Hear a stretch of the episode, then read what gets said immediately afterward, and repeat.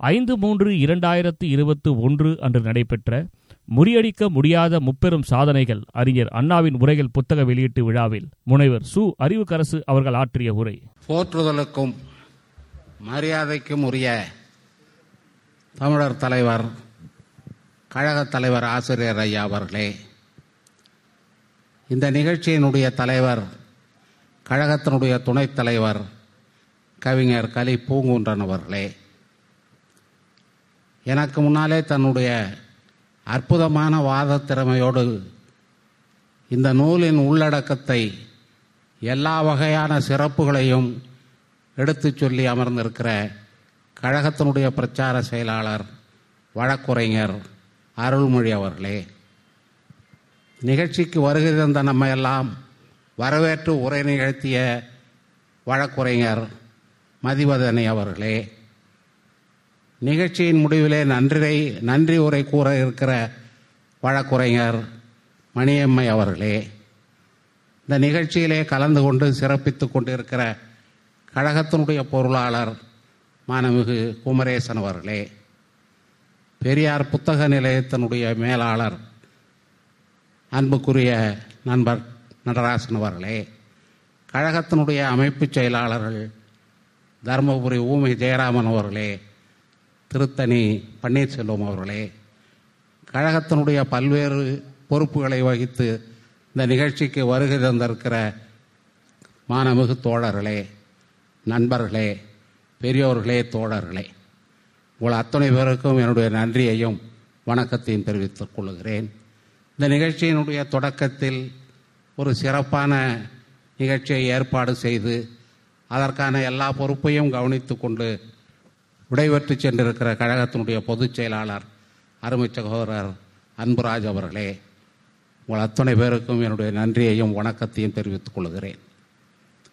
அண்ணா அவர்களுடைய எட்டு உரைகள் எட்டு திசையிலும் புகழ் மணக்குகிற உரைகள் என்று எழுதப்பட்டிருப்பது எவ்வளவு உண்மை என்பதை நம்முடைய பிரச்சார செயலாளருடைய பேச்சிலிருந்து நாம் தெரிந்து கொள்ளலாம்.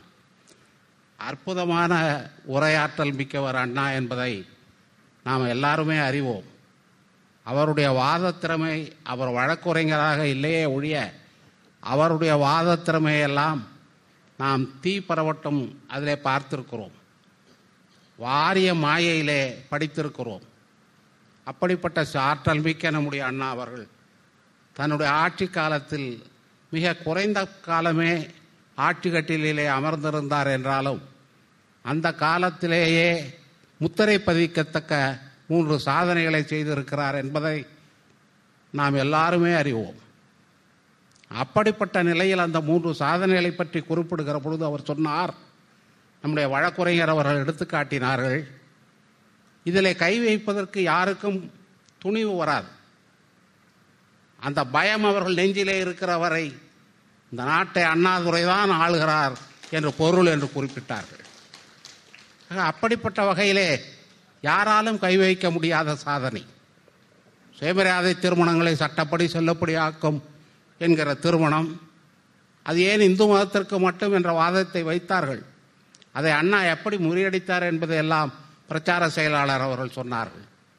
இந்த வாதத்தை வைப்பவர்களை பார்த்து அவர் கேட்ட கேள்வியெல்லாம் எங்களை போன்றவர்களுக்கு எவ்வளவு மகிழ்ச்சியை தந்தது என்பது எங்களை போன்ற வயதானவர்கள் நன்றாகவே அறிவோம். அந்த நேரத்திலே அந்த திருமண சட்டத்தை அண்ணா அவர்கள் கொண்டு வந்த பொழுது என்னுடைய நினைவுகள் சரியாக இருக்குமே ஆனால் அதற்கு முன்னாலேயும் இந்த மன்றத்திலே சட்டமன்றத்திலே இந்த சட்டங்கள் வர வந்திருக்கின்றன. திராவிட முன்னேற்ற கழகத்தின் சார்பாக பதினைந்து பேர் தேர்ந்தெடுக்கப்பட்ட நேரத்தில் போலூர் எம்எல்ஏவாக தேர்ந்தெடுக்கப்பட்ட எஸ் எம் அண்ணாமலை அவர்கள் ஒரு தனிநபர் தீர்மானத்தை தந்தார்கள். நாங்கள் அரசாங்கத்திலேயே கொண்டு வருவதாக இருக்கிறோம். ஆகவே நீங்கள் இதை திரும்ப பெற்றுக்கொள்ளுங்கள் என்று சொல்லி அவரும் அதை திரும்ப பெற்றுக்கொண்டார் ஆனால் அரசாங்கம் கொண்டு வரவில்லை. அதற்கு பின்னாலே மாதவன் சே மாதவன் சட்ட அமைச்சராகவே இருந்தவர். அவர் ஒரு தனிநபர் தீர்மானத்தை கொடுத்த பொழுதும் இதே மாதிரி வாதத்தை தான் இந்த பட்டுக்கோட்டை வெங்கட்ராமன் என்கிறவர் அமைச்சராக இருந்த பொழுது சொன்னார். அவர் காமராசருக்கு மிகவும் அணுக்கமானவர். காமராசருடைய சாதனைகள் எல்லாம் தன்னுடைய சாதனைகளாக பீற்றி கொண்ட பார்ப்பனர். அவர் சொன்னார் நாங்களே கொண்டு வரலாம் என்று இருக்கிறோம் ராஜகோபாலாச்சாரியார் காலத்திலே அவர்களை கொண்டு வந்தார்கள் என்று நான் கேள்விப்படுகிறேன். சரியாக எனக்கு நினைவில்லை. அப்படி அவர்கள் அந்த கொண்டு வந்த நேரத்திலே ராஜகோபாலாச்சாரியார் இனி நடக்க இருக்கிற சுயமரியாதை திருமணங்கள் செல்லும் என்றுதான் சட்ட முன்வரவை தந்தார்.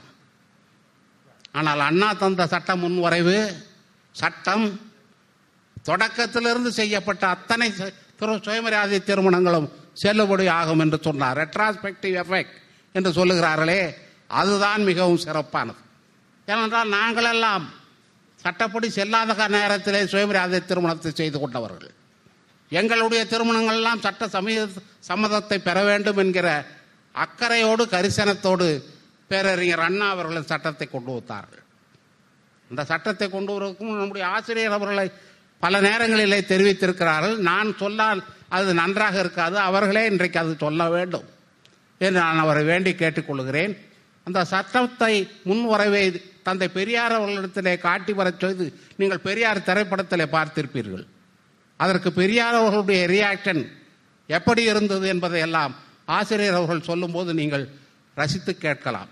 அப்படிப்பட்ட ஒரு பெரிய வரலாற்றை உள்ளடக்கிய சட்டமாக சுயமரியாதை திருமண சட்டம் பேரறிஞர் அண்ணா அவர்களாலே கொண்டு வரப்பட்டது.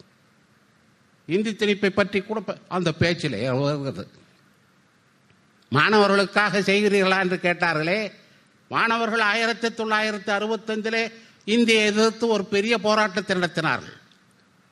அந்த நேரத்தில் எதிர்கட்சியாக இருந்த திராவிட முன்னேற்ற கழகமும் மற்றவர்களும் அந்த மாணவர் போராட்டத்தை ஆதரித்துக் கொண்டிருந்த நேரத்தில் தந்தை பெரியார் அவர்கள் எந்த மாதிரியான நிலைப்பாட்டை மேற்கொண்டார்கள் என்பதை வரலாற்றை தொடர்ந்து கவனித்துக் கொண்டிருப்பவர்களுக்கு நினைவிருக்கும் எனவே நான் திருப்பி சொல்ல வேண்டும் என்கிற தேவையில்லை. இருந்தாலும் சொல்லுகிறேன். He stood like a rock என்று அந்த குல்சாரிலால் நந்தா பக்தவச்சலத்தை பற்றி சொன்னார். ஒரு பாறையைப் போல உறுதியாக நின்றவர் பக்தவச்சலம் என்று என்ன உறுதி? என்னுடைய கண்களாலேயே நான் பார்த்தேன். ஆயிரத்தி தொள்ளாயிரத்தி அறுபத்தஞ்சு பிப்ரவரி மாதம் பத்தாம் தேதி செஞ்சியிலே மத்திய அரசாங்கத்திற்கு முன்னாலே மறியல் செய்த திராவிட முன்னேற்ற கழக தோழர்கள் சுட்டு கொல்லப்பட்டார்கள். இரண்டு பேர் செத்தார்கள். அதுதான் பக்தவச்சலம் ஒரு பாறையைப் போல நின்றார் என்று வர்ணிக்கப்பட்டாரே அதற்கான எடுத்துக்காட்டான ஒரு நிகழ்ச்சி. தமிழ்நாட்டில் அப்பொழுது ராணுவம் நுழைந்து எவ்வளவு பயங்கரத்தை விளைவித்தது என்பதையெல்லாம் வயதானவர்கள் அறிவார்கள். அதற்கு பிறகு அந்த போராட்டம் வன்முறையை கையாளுகிற நிலையிலே மாறிவிட்டது என்ற காரணத்தினாலே அண்ணா அவர்களும் மற்றவர்களும் மாணவர்களிடத்திலே அந்த போராட்டத்தை நிறுத்தி கொள்ளுங்கள் என்ற வேண்டுகோள் வைத்த பொழுது மாணவர்கள் அதற்கு செவி சாய்க்கவில்லை. தான் அடித்த மூப்பாக அவர்கள் செயல்பட்டார்கள். வரலாறு பதிவு செய்து வைத்திருக்கிறது இதையெல்லாம். பிறகு அவர்களுக்கு ஆதரவு தருவதிலிருந்து திராவிட முன்னேற்ற கழகம் ஒதுங்கிக் கொண்டது. அதன் பிறகு ஆயிரத்தி தொள்ளாயிரத்தி அறுபத்தி ஏழிலே அண்ணா முதலமைச்சராக வரும்பொழுது மாணவர்கள் மீண்டும் இந்த போதனா மொழி என்று சொல்லுகிறார்களே அது மீடியம் ஆஃப் இன்ஸ்ட்ரக்ஷன் அது தொடர்பான ஒரு போராட்டத்தை நடத்திய பொழுது அண்ணா அவர்களிடத்திலே பேசுகிறார் மருத்துவக் கல்லூரி மாணவர்களிடம் நினைக்கிறேன். அவர்களிடத்தில் நான் சந்தித்து பேசுகிறேன். அவர்களை மனம் திரும்ப செய்கிறேன். என்று அண்ணா அவர்கள் போய் அவர்களோடு பேசிக் கொண்டிருந்த பொழுது தாகமெடுத்து தண்ணீர் கேட்டார். ஒரு மாணவர் தண்ணீர் கொண்டு வந்து கொடுத்தார். இன்னொரு மாணவர் இன்றைக்கு டாக்டராக இருப்பார் அவர். அந்த கண்ணாடி டம்ளரை அடித்து கீழே தள்ளினார். அப்படிப்பட்ட மாணவர்கள் நடந்து கொண்ட நிகழ்ச்சி எல்லாம் இருந்தது. அத்தனைக்கும் பிறகுதான் இருமொழி திட்டத்தை அண்ணா அவர்கள் கொண்டு வந்தார்கள். வரலாறு ஒரு கண்டிப்பான ஆசான். அந்த வரலாற்றின்படி மறந்து விட்டார்கள் யாராவது என்று சொன்னால் அவர்களை வரலாறு தண்டிக்கும். அப்படிப்பட்ட வகையிலே இந்திய எதிர்ப்பு போராட்டத்திலே அண்ணாவினுடைய அணுகுமுறை இன்னொரு வேடிக்கையை கூட அண்ணா அவர்கள் நகைச்சுவையாக குறிப்பிட்டார்கள். நான் முதல் முதல் சிறைக்கு போனது ஆயிரத்தி தொள்ளாயிரத்தி முப்பத்தேழு இந்திய எதிர்ப்பு போராட்டத்தில். என்னை சிறைக்கு அனுப்பியவரும் ராஜகோபால் ஆச்சாரியார் தான் இன்றைக்கு என்னை முதலமைச்சராக இந்த இடத்துல வந்து உட்காருவதற்கு காரணமாக அமைந்தவரும் அதே ராஜகோபாலாச்சாரியார் தான் என்று சொல்லி எங்களை இணைத்திருக்கிறது இந்தி என்று கூட நகைச்சுவையாக குறிப்பிட்டார்கள். அது அவருக்கே உரிய பாணி.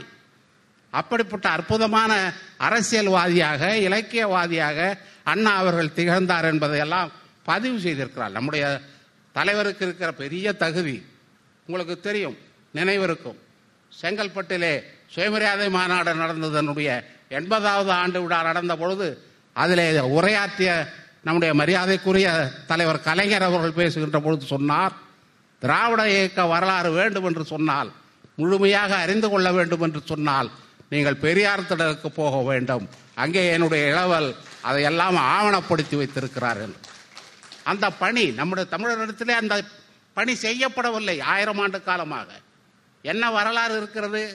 இன்றைக்கு கூட நான் புறநானூற்றிலே ஒரு ஒன்று உன்னுடைய புதல்வர் உள்பட நலமோடு வாழ வேண்டும் என்று வாழ்த்துறாராம். புறநானூற்று புலவர். புதல்வர் நோயின்றி நல்வாழ்வு பெற வேண்டும் என்ற வாழ்த்து. புதல்வியை விட்டு விட்டார்கள். அப்படிப்பட்ட நிலைதான் நம்முடைய இலக்கியத்திலே பதிவாகி இருக்கிறது. ஆனால் அதுபோலவே நம்முடைய ஏக்க வரலாறு ஆகிவிடக்கூடாது என்பதற்கு சரியான அக்கறையோடு ஐயா அவர்கள் நம்முடைய ஆசிரியர் அவர்கள் இந்த வரலாற்றை தொகுத்திருக்கிறார். அப்படிப்பட்ட ஒரு வரலாற்றிலே ஒரு சிறப்பான வால்யூமாக இந்த நூல் இன்றைக்கு வெளிவந்திருக்கிறது.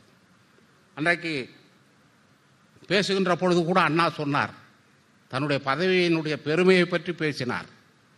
ஐ- ஆறாம் தேதி பதவியேற்றார் இதே மார்ச் மாதத்தில். அவர் சொன்னார் ஐந்தாம் தேதி வரை நான் சொன்னதை கேட்டவர்கள் ஆறாம் தேதி முதல் குறைந்து போய்விட்டார்கள் என்று சொன்னார்.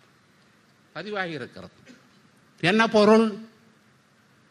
லட்சக்கணக்கானவர் கூடிய சென்னை கடற்கரை கூட்டம். திராவிட முன்னேற்ற கழகம் எப்படிப்பட்ட கட்டுப்பாடான இயக்கம் என்பதனை வடநாட்டாருக்கு அறிவிக்க வேண்டுவதற்காக அண்ணா அவர்கள் சொன்னார். கூட்டத்திலே இருந்தவர்களை பார்த்து சொன்னார்கள்.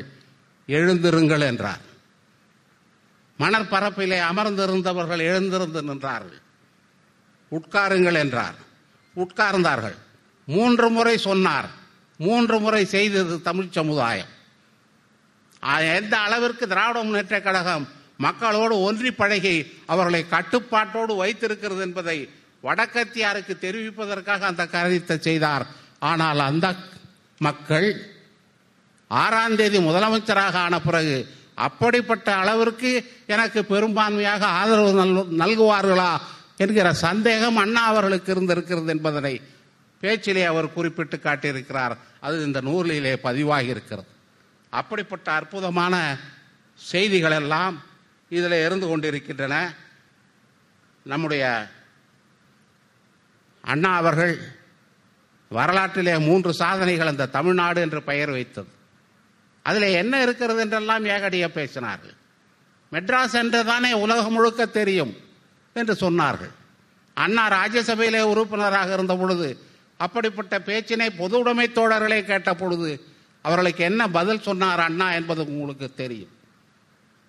ராஷ்டிரபதி என்று பெயர் மாற்றி இருக்கிறீர்களே என்ன காரணத்திற்காக அண்ணா? யாருக்கு தெரியும்? இந்தியாவினுடைய அரசமைப்பு சட்டத்திலேயே இந்தியா தட் இஸ் பாரத் என்று தான் எழுதி வைத்திருக்கிறார்கள்.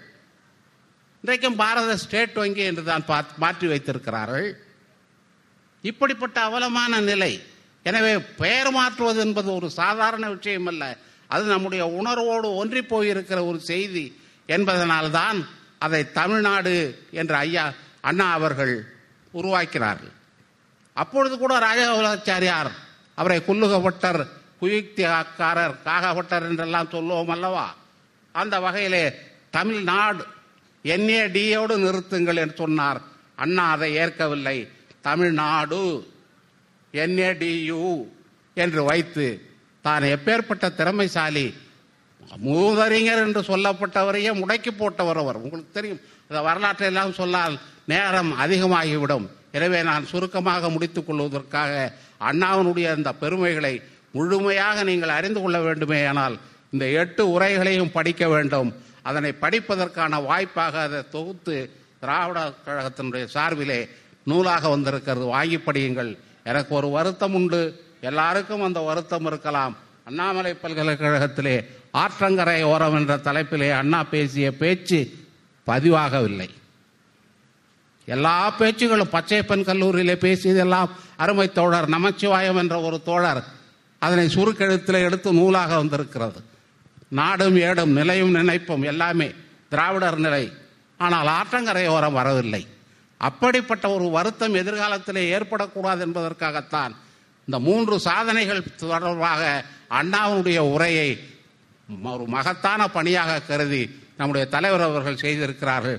அவர்களுக்கு பாராட்டி அவர்களை போற்றி அவர்களுக்கு நன்றி கூறி அந்த நூலை அனைவரும் வாங்கி படித்து தெரிந்து கொள்ள வேண்டும் என்ற வேண்டுகோளை வைத்து இந்த வாய்ப்புக்காக நன்றி கூறி முடித்துக் கொள்கிறேன். வாழ்க பெரியார் வளர்க பகுத்தறிவு. நன்றி வணக்கம்.